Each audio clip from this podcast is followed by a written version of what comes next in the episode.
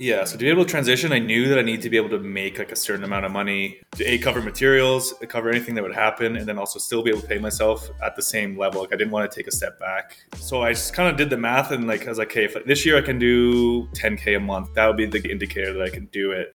A dollar and 49 cents for an entire year? That's a ridiculous deal. I actually had to double check to make sure, but yeah, that's what it is you can get a Woodworkers Guild of America premium membership for $1.49 for the full year. Not every month, the full year. That's unlimited access to hundreds of step by step instructional woodworking videos, exclusive access to live streamed events with expert woodworkers, and more. With new videos every week and an outrageously large back catalog, this membership has all your woodworking needs covered. It's an easy deal to get. All you need to do is use this link, go.wwgoa.com slash Ethan. A membership like this is normally $88 for the year, but don't worry, I got you the deal of a lifetime. Just use this link, and your code is automatically applied. So go to go.wwgoa.com slash Ethan and see for yourself all the benefits you get with a premium guild membership. Last time, go.wwgoa.com slash Ethan for only $1.49. Enjoy! Introducing Astra HP, the newest high performance innovation in cutting edge technology from Bits and Bits. Let me tell you what's new about it. It's incredibly thin, measuring at just 0.3 microns. It's also tougher than ever with an impressive 5000 Vickers hardness, and it's specially designed to reduce friction and heat buildup, leading to cleaner cuts and longer tool life. Available now on all their newest spiral CNC bits and router bits. So if you want to check it out yourself, go to bitsbits.com. That's B I T S B I T S.com. Hello and welcome to Building a Furniture Brand with Ethan Abramson the show that talks about the business behind the furniture business. On this episode, I sit down with Tim Holland, owner of TH Custom Woodwork. Back in 2013, when Tim started selling furniture, it was just something to do for family and friends. But as his skills grew, so did the demand for his work. And now, what started as a fun side business has been his full time job for years. But as client projects grow, so does the demand on one's time. And as a one person shop, a family man, and someone who rarely says no to projects, Tim's time has to stretch in a lot of ways. So follow along as we talk about planning out your weeks, answering the phone, how to price quickly, and much more. So let's start the episode and hear about Tim's story in his own words. When I bought my first house, my parents also bought a cottage at the same time, and they had no furniture for it. They sent me a picture of like a one of those barnwood headboards back from ten years ago that everybody was doing, and they were going to buy it for like quite a bit of money. I can't remember what it was, but I was like, no, I can. We can definitely do it. I've never done it, built anything really, but I was like, no, we can do it. So we went on Facebook or Make Marketplace or Kijiji, Craigslist at the time. In Canada, it's Kijiji. Um, we found a guy selling barnwood for like I don't know, ten bucks a board, and we just slapped it together one day. Um, posted a picture of it, and people were asking if they could get one, and then just kept selling them for like three hundred bucks at that point. And then eventually, it turned into like, oh, you can make that. Can you make? Can you make a table? Can you make a side table? Can you make a bed? And I just would never say no. So even though I didn't know, I had nothing, no tools, had like a drill and uh, my dad's slider saw, and like we just kept doing it, and then slowly added to it. Ever since then, I think I've said no to probably about four jobs. One was just like trim carpentry outside, which I don't really do that stuff. And ever since then, so every time it's kind of like flying by the seat of my pants. But now I'm comfortable with majority of what I'm doing. so I'm at a spot where I'm pretty good at everything now. It's been what ten years now, eight years, something like that. So why did you think you could build that first piece of furniture? What what possessed you with no tools, no experience, nothing to say, yeah, I could do that? I don't really know. I just I remember them sending it to me, and I've been at that time I was working at a well, I worked at a high tech company for a long time, just doing facilities, and I had a lot of downtime, um, just in between like requests or whatnot. So I'd be just watching YouTube, and I had been seeing a lot of people building the barnwood stuff. I'm like, oh, it's really not that much to it. So like, a couple boards, cut the size, two by six on the back to, as legs, and then there you go. So like, oh, we can definitely do it. Like it's simple. We don't have to pay a thousand dollars for it. Yeah, that's how it went. Did you enjoy that first project, or was it stressful? And the first one was good. I did with my parents. Um, so it was like pretty straightforward. We just did it on the garage floor at the cottage. Um, whipped it together in like probably two hours, not even an hour maybe, and then it's still there actually to this day. So it's good. It's good enough. Yeah. And then you kept selling them. You said you were selling more and more, and then you started making more and more pieces of furniture for for clients. And when was the point that you said, "Oh, I'm a furniture maker. This is a furniture business. I could do this as a business." Yeah, actually, that didn't come for until like a long time. Like I was doing it part uh, kind of really on the side, where I'd do like a couple couple orders maybe a year, like seven thousand dollars a year or something, just to kind of get more tools. I just bought my house too, so I was looking to get more tools, and I was like, "Oh, so I can fund that at least." But then when I really thought I was doing well was probably about five or six years later, when I was like, "Okay, this is it." When I there was a couple big pieces I put out that didn't go off, like they went off with no issues. They turned out like better than I could have hoped for, and they looked like they belonged in a magazine. I was like, "Okay, this is it." So then I started thinking of, okay, maybe in the future I can go full time with it if I can get the orders up and go from there. You had that long stretch of doing it part time, just building, and and maybe you weren't thinking about going full time, but you were you were building towards something. And then you decided to go full time. Yeah. What did you start doing when you said, "Oh, this is what I want to be doing"? You had already established yourself as somebody who could build things, but what did you start doing on the business end to be able to transition going into full time working for yourself and building furniture? Yeah, so to be able to transition, I knew that I need to be able to make like a certain amount of money in the year to cover like because right at that point I still had my salary from my other job and I was just all the money for the business was going to tools and whatever I wanted basically that end. But I knew that I need to make like a certain amount of money to a cover materials, uh, cover anything that would happen, and then also still be able to pay myself at the same level. Like I didn't want to take a step back in terms of like quality of life at that point because we were having a kid and so I just kind of did the math and like I was like, okay, if this year I can do part time, if I can get up to like, I can't remember what the number was, but like 10k a month or something part time, then I'm like, that would be the, the kind of the indicator that I can do it. And then I, pretty much within a year, I hit that. And the plan was it was during COVID or right before COVID. I was like, I was, my plan was at the beginning of COVID before it started, I had two years where I was gonna. I was like, yeah, I'll give myself two years to kind of do that. But then COVID obviously ramped up crazy here, where uh, basically I could put it, someone request something, I could put a price on it, and they would say sure. Everything was approved. So within a year, I decided to quit my job and go full time at that point. So it was really I just had to make sure that I could get the right amount of work through. So I was talk, talking to oh, like family friends, obviously, and like all their acquaintances. But then I had a couple designers and a couple other clients already done work for. They kept funneling me things, and I had a couple contractors that kept giving me stuff. And then I did a ton of Facebook. A lot of it was marketplace in the beginning, and I would get in with I would do I did did mantles mainly, um, mantles and tables. But mantles were my way in with most people because they're I could get them for sell them for three or four hundred dollars each.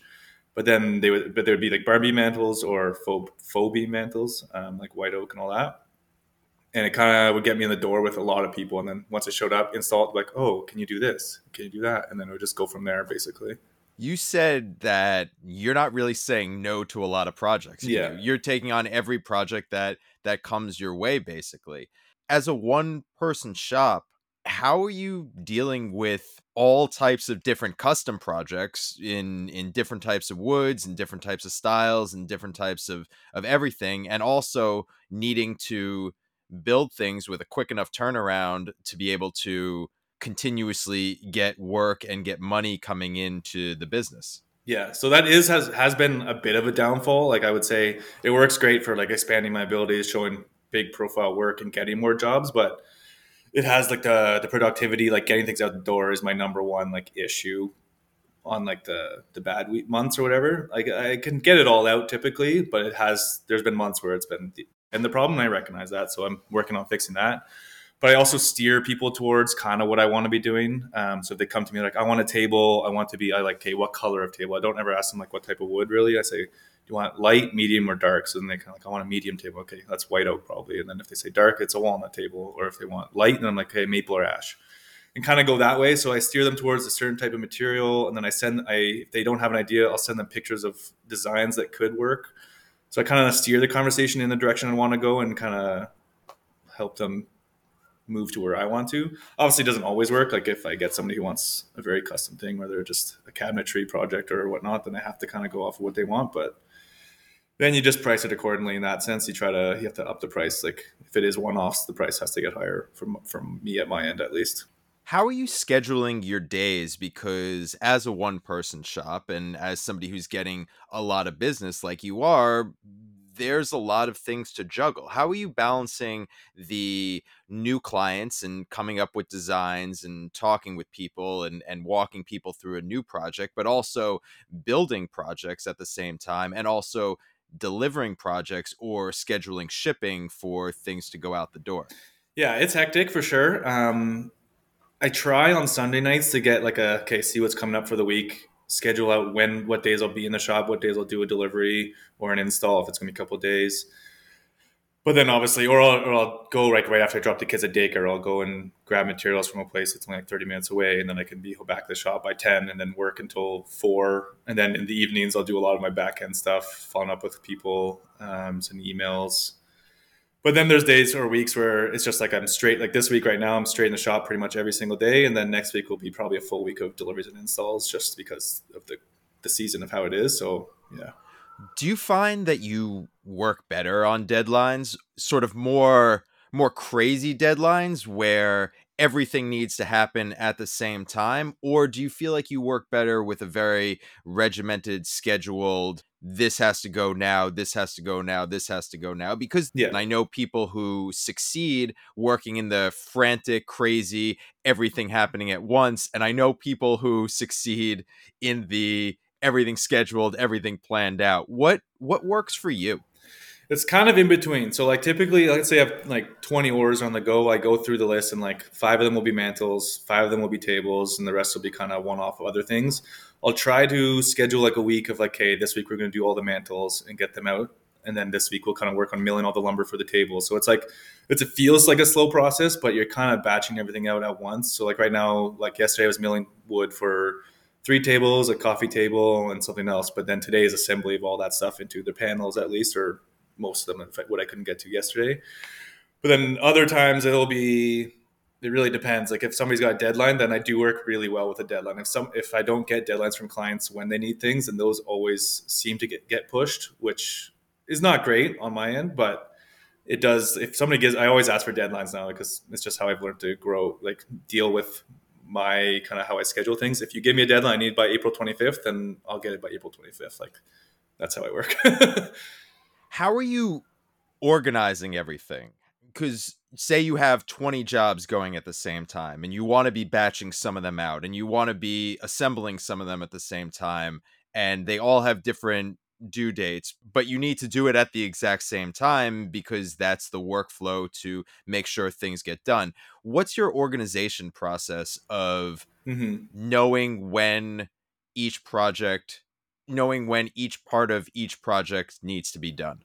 Yeah, so whenever a client puts in an order, pretty much, I it all goes into this big list on my Excel, um, just kind of like money in, money out, order list, and all that, and it has their name, their job size, and any kind of special notes I would have about it, and delivery date, ideal delivery date. So I kind of schedule things that way, um, and every Sunday, kind of that just uh, list gets moved around a little bit depending on when things are, what process they're in or what stage they're in of the process. Um, it's pretty fluid. It's not like regimented at all. It's kind of if if something needs to get done faster, it gets bumped up. If something if I can batch a bunch of stuff out, they get batched together, and then every Sunday or Monday morning, it'll kind of get adjusted. Not by much. Like maybe one will get pushed to a week off, and then the other one will get bumped up a week if things are going slower. It's just kind of it's pretty fluid. Like I can't be too strict. Like I, if I had another person in the shop, then I could be like, okay, this is the list. You just keep working off of it. But with me, like if I get pulled off to go to a client, like today this morning, I was picking up material. Then I had a client meeting um, to go over a bunch of projects, and then I'm in the shop trying to get stuff done. Then I got a couple other meetings on the phone. So kind of, and they and they, those all pop up like the day before. So you kind of have to be fluid with how you're scheduling things, at least right now. Talking about picking up materials with the fast turnover that you have, are you stockpiling materials because you are pushing people towards specific wood types? It doesn't always work, you said, but you do kind of Yeah. aim people in the direction of what you want to be building. Are you are you stockpiling your materials so you can do a quick turnaround or are you getting everything to order? Um, most so I stockpile a lot of walnut, white oak, um, maple, and ash. Sometimes, like those are the four main ones. I pretty much always have at least fifty board feet on hand, if not more. So, I, but I order them in like hundred to one hundred fifty typically, and they're always on hand. Right now, I'm a little low because it's just at the end of the year, but yeah, typically I try to keep that stuff, and then I always, whenever a good deal comes up, I sn- snatch it up and I'll just keep. I try to stockpile as much as I can because I the less trips to the store is save time. Honestly, it's no matter what, it's at least a two hour section of your day, half an hour there, half hour back, plus an hour in the shop. So no matter what, it's going to be a. But it comes up. Can, I schedule it in too if I have to head to the store, and I try to also buy in bulk, and then get some deliveries and get deliveries in too. Also helps a lot with that. Where I can just order and they drop it off. A question that I'm always fascinated about when I'm talking to people is about phone numbers on websites. And I know I, have gotten a lot of emails about this and, and a lot of people talking about it. So there's a lot of opinions on it. But I want to talk with you about you have a phone number on your website for your business. Yeah. And you actually go a step beyond that and have your shop address on your website as well. And I know it says hours by appointment only, but if you have an address or if you have a phone number, people call, people show up, and Yeah. that is out of your control. And as a a bigger shop, when you have a lot of employees, if somebody comes by, you can talk with that client while your employees keep the work going. But if somebody just shows up to your shop or somebody calls, that really puts a big divot in your day. Can you talk about why you think it's good to have that information on there and how it's helped or hurt your business so far? Yeah, for sure. So for the address, that's not a huge deal. I'm kind of farther out of the city, about like from city center, like 40 minutes per se. So people don't really make the trip unless they know that somebody will be around that they kind of take a look that It's more of a residential area, and they they won't show up typically. I've only ever had one time where somebody just shows up out of the blue, which is fine, like they can, but can't guarantee that I'll be here. The phone number, the number one thing I've always in getting new clients has always been how quickly I can answer them. it's phone call or email. If I can get to, if you can answer them like really fast, at least a hey, I'll get take a look at this in the next hour or so. I think that's the number one way I've, I was able to grow so quickly or be able to go full time so quickly. Is like I would be able to get those jobs where they maybe have asked three people or called three people, and if I was the one to answer, then I was the one who got the job. So that's kind of the way I've seen the number. Like I want to be the first person that they talk to, at least to put my name in the ring. But more accessible, the better. I'm fine with taking the 10 minutes out of my day to talk to anybody new, really. You're showing that you want the clients. You're getting back to them. You're you're answering emails, you're answering phone calls. But what does it look like once you're actually talking with the client? How are you going through their project? How are you understanding it? And then how are you getting back to them with pricing and with actual designs for their pieces?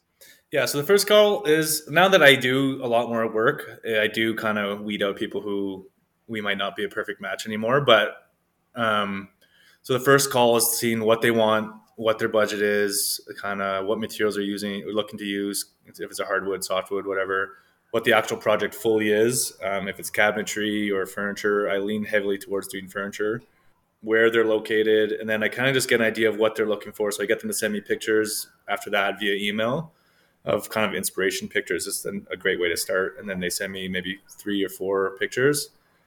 I can kind of mock some sketches up, send them back to them with a rough estimate with material choices. I give them a couple options, and then uh, if they're good to go with that, I'll do a full design and get a deposit from them and get going from there.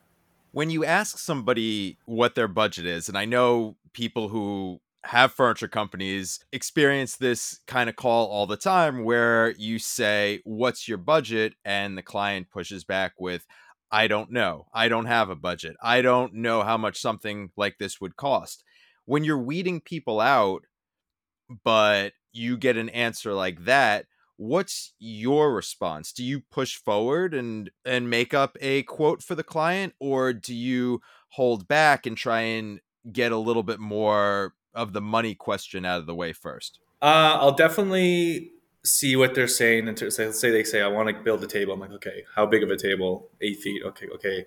what color of wood, and then you choose the wood. You're like, okay, I've done it long enough that I know what the rough cost would be. So it's not fixed or anything. It can change still depending on design, whatever. But they're like, yeah, that's in my range, no problem. I'm like, okay, great, we can move forward. If they say, oh, that's way too expensive, then I'll say, oh, I probably can't do it for around that. If you want to keep talking, maybe, but we'll have to see from there. How are you pricing things out because you have all this turnover. You're building, yes, custom things and yes, not saying no to projects. So there's a lot of a lot of new things that you're building, but you're also known for doing specific things. You're known for doing certain types of furniture and that's why people keep calling you. So mm-hmm. you probably have a good sense of what pricing looks like for that. Can you talk about your your pricing structure and how you're able to get that number quickly enough to the client, but also a number that's good enough that you're still making money on the projects? Yeah, so I have a spreadsheet where I've put in basically as many of the parts of like what I'd be using in it, like a either consumable or material or whatever it would be, into a big list, and I just kind of let's say I'm going to need it's a table. I need 50 board feet of white oak, and I pull from my spreadsheet 50 times whatever the price from the price list I have from my supplier is 50 times that, then plus 20% overage or waste on that, and then I just start adding up all the consumables, all of like the nuts and hardware, whatever would need to be added into that. It all gets pulled down to the full for total price of what that number would be, like total materials basically, and then it's my hourly rate, uh, seventy five dollars an hour times however many hours it would be. That gets added together, and then a little bit of extra. I think it's fifty percent for uh, profit or whatever. But so basically, it's yeah, materials with a little bit uh, materials, hours, and then profit. Yeah. I can hear in the background that you the wind is whipping, and I know that yeah. that it gets cold there, and and wood does have issues in extreme environments. How mm-hmm. are you making sure the pieces you build either don't have those issues, or if they do have those issues, what's your maintenance policy on furniture that you're building? So I tell everybody that if you can keep your furniture in like a climate controlled house, that'd be ideal. Obviously, with humidity control and all that, it's not always you can't control that really for everybody. Um, I use only kiln dried wood for the most part. Rarely do I use air dried just to help with that for my peace of mind. If it's my personal furniture, I would build it with whatever as long as I know it's dry. But when it's in someone else's house, I don't know how it's going to go through, so I try to use only kiln dried stuff. Um, if it does happen to warp, I've only had it happen, I think, twice. One was on a beam mantle where it was just from an old barn and it split, unfortunately. And then another was a set of counters from another reclaimed beam. So like once again, it was the reclaimed stuff that I can't guarantee was kiln dried. So then the countertops on that warped upwards. So then I uh, yeah I replaced it. Uh, I'll always replace everything if it's if it fails because of that. The only times I will have to charge for rep- repairs or replacements if it's intentional damage or like kids scratching rocks through something or whatnot. But if it's from my end, I'll fix it. Yeah, hundred percent. You started back in 2013 and you were doing work for family and friends, and then it grew and grew, and friends of friends and friends of friends of friends. And that's what word of mouth is. And mm-hmm. you can't really speak to how you got word of mouth to start because it's just talking with people and it's just sharing your work and and if it's good enough then people are going to share it so we don't have to go into that but i do want to talk about how you're getting clients another way in 2021 you won best of ottawa for your furniture and mm-hmm. that in itself is a big deal but you need to take that and do more with it. Winning an award is always great and you get that initial bump and for people who are seeing that, but you also need to showcase that in a way that clients are seeing that and people who are looking at your furniture company and other furniture companies, you need to showcase that to stand out from the rest. Yeah. What was your approach to taking an award like that and turning it into new business? Honestly right now i post i i'm like pretty active on so, social media and i try to stay like local with it. Like it does like, you get the once one off like viral whatever reels and video posts and all that. But i try to stay local so that when and i post a lot about projects are going in the process just so that when people come across let's say they come across that award they don't really know who i am initially but then they can go look through what all the work i've done they see it's all current kind of helps them see that it's like it's a valid thing to get. And then also I do like I try to stay heavily focused as showing people everything instead of a lot of people, a lot of companies I know that are still like they still work and maybe they have good clients uh, relationships with like some architects or designers, but you never see them see what their work is you, unless you talk to them directly. But you can't go to their website; doesn't hasn't been updated in a while, or their social media has nothing on it. But you so you don't know if they're actually still working or like what their what their work is right now. Sure, you know three years ago what they were doing, but it's that's how I try to make it current always. Staying current to stay in the conversation, but it's also that weird behind the scenes of you're doing work for a client and they're watching it be made and they're seeing the guts of it and they're seeing everything that's going into it. Mm-hmm. Sometimes it's good, but sometimes it's not when a client's watching you build something in real time. How do you post on social media and stay active, but at the same time, not show the clients that you're building for exactly every part of your process that you're doing? Yeah, so I'll show. So a lot of the, if I'm doing like little videos or whatever, it'll be mostly on like a certain part of the process. So you're never seeing, the full product. You don't really know what project I'm working on per se, like doing threaded inserts or like inlays or whatever. Just a really small, like joining some slabs together or whatever it is. Just really small parts of it. And then afterwards, like after I've delivered it, I'll start posting the the things where you can see what how it all came together. So that because I have had it where yeah, you're posting too much not that you're posting too much, but your people are seeing the in between stages and they, they're like, well, that doesn't look like it's a good piece of wood, but like it's in rough form. So like they don't understand that there's still the milling and the sanding and the finishing. So like, I, yeah, like I've had that issue before, but you, I try to just kind of show the close up stuff. And then afterwards, once they've seen the final thing, they're very happy with it. I can show how we got to that point. You've been building since 2013, like I said, not all the time full time, but building is building and, and building a business physically making furniture and also selling things. Even when you were part time, you were selling things. So you have a pretty solid foundation in this industry.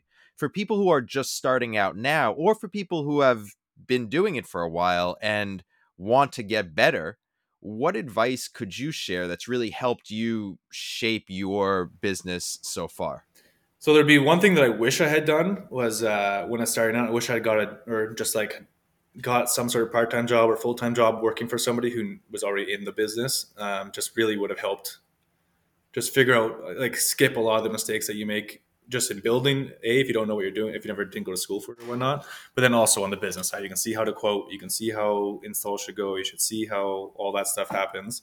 It would take a huge headache out of your life if if you're trying to start out. If you're already in it um, you can still do that, but I'd also just read as much as you can or watch as much YouTube videos on whatever you're trying to do. Pretty much, if I always, if I ever got a project that I didn't know what to do, it would be straight to YouTube and then or internet, trying to Google whatever you can find. Find like 18 people who've done it, see how they all did it, and then so like floating shelves, for example. There's a billion ways to do it, and then each one has its flaws and each one has its positives, but you got to figure out which one's the best way for you and what would actually work and what's quick and efficient and also strong. So you just got to really research what you're doing first, and then try it out a couple times. I always did a ton for my my personal house, and then if it worked, great. If it didn't, then at least I know why. you are you are always the best client because yeah. if it falls apart, then not a big deal. you only have yourself to blame. yeah. Thank you so much for for sharing all that and all your advice and I do appreciate it and I appreciate your time and wish you nothing but success moving forward in your business. Great. Thanks. It was great talking to you too.